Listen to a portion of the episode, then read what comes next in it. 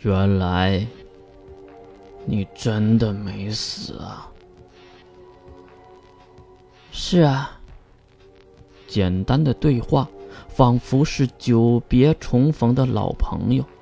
可是神之耳马上改变画风。既然你知道我是双生神，就应该也猜到了，我是最不想死的那一个才对。你觉得，你用这样的身体能杀死我吗？或者说，就凭现在的你，行吗？神之耳的话已经算是说到头上了。不管怎么说，神之耳算是不想再装了，有什么说什么了。这样看来，月也应该不再隐瞒什么，也只能跟着都说了出来。叫你下来，是因为只有你相信我的话，其他人动都没动，是因为他们一直坚信自己是不死不灭的。当然，这只是其中一个原因。还有第二个，就是你是最弱的，所以我才选了你。最弱？听到自己被说成最弱，就算是神之耳的脸上也有点挂不住了。毕竟这可不是什么好听的话。好了，我就不卖关子了，我来告诉你，我利用什么办法来杀死你的。你就没有想过，我们为什么要做这个局，在这里和你玩耍五六天，是为了什么吗？神之儿怎么可能不想？只不过他没有想通罢了。哼，看上去你是没想明白呀。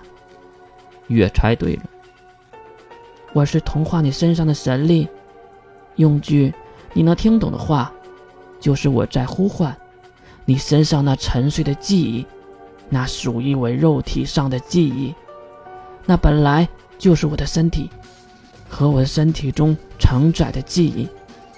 不过，我没想到的是，只用了五六天就成功了。现在的你已经不是神之耳了，而是老田了。就看到月轻轻打了一个响指，一道血红。在空中出现，啊！随着惨叫，神之耳捂住了自己的耳朵，那泛着金光的左右耳，他们仿佛要脱离了自己的身体，不断的挣扎扭曲，待连接处已经出现了部分的开裂，鲜血就是耳朵和头部链接的地方喷出来的。你这个家伙要做什么？月马上举起了手，做什么？哼！当然是拿回我应该拿的，雷术，雷走。一道三维能力的雷系超能力直接穿透了神之耳的身体，另一边黑色的太刀也同时斩断了右耳的脖子。永别了，老田。神术，规则更变。月小手一挥，一道规则重新编入这个宇宙之中。从此刻开始，神不再是不死不灭的存在，而是可以被杀死的存在。再看空中那坠落了两个身体，落在了月的眼前。禅月急忙跳了过来，并挥舞起太刀，斩掉了他们的左右双耳。拿起血淋淋的双耳放入腰间的袋子中，收起太刀，禅月走了过来。怎么样？很明显，禅月是在关心着月。而月却轻轻的摇摇头，看向圣人曹世涵。禅月马上就懂了，有外人在的，不能说太多。禅月妈妈，告诉花田月，恢复结界内的一切，并让时间回归正轨。通知结界外的人，时间一旦正常流淌，这个神之耳就会产生神多的现象，会把这里炸平的。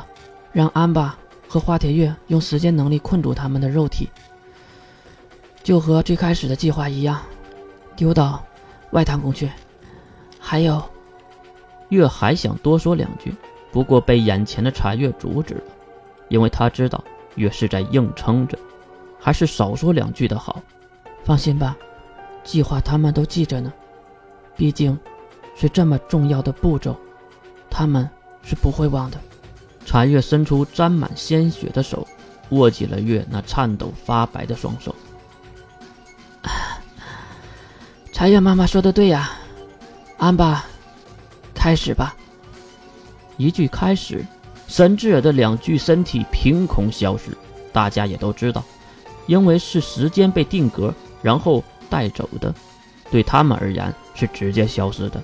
再看头顶的圆形结界的外面，时间开始正常的流淌，岛内的一切也开始了时间倒流。脚底那粉碎的沙漠也变成了炫空岛最开始的样子，鸟语花香，小河流淌，高楼耸立，车水马龙。小主，一句“小主”证明所有人都进入了圆形结界之中，看到了雪谷也好。郑晓、曹世涵也罢，他们的狼狈样子，就知道这一秒钟内结界中发生了怎样翻天覆地的故事。杀生石走过来，代替禅月扶住了月。那为什么要代替禅月呢？因为禅月已经抬头看向空中，那十几道金色光芒坠落，强大的能力波动滚滚而来。不错，就是其他的。为神们。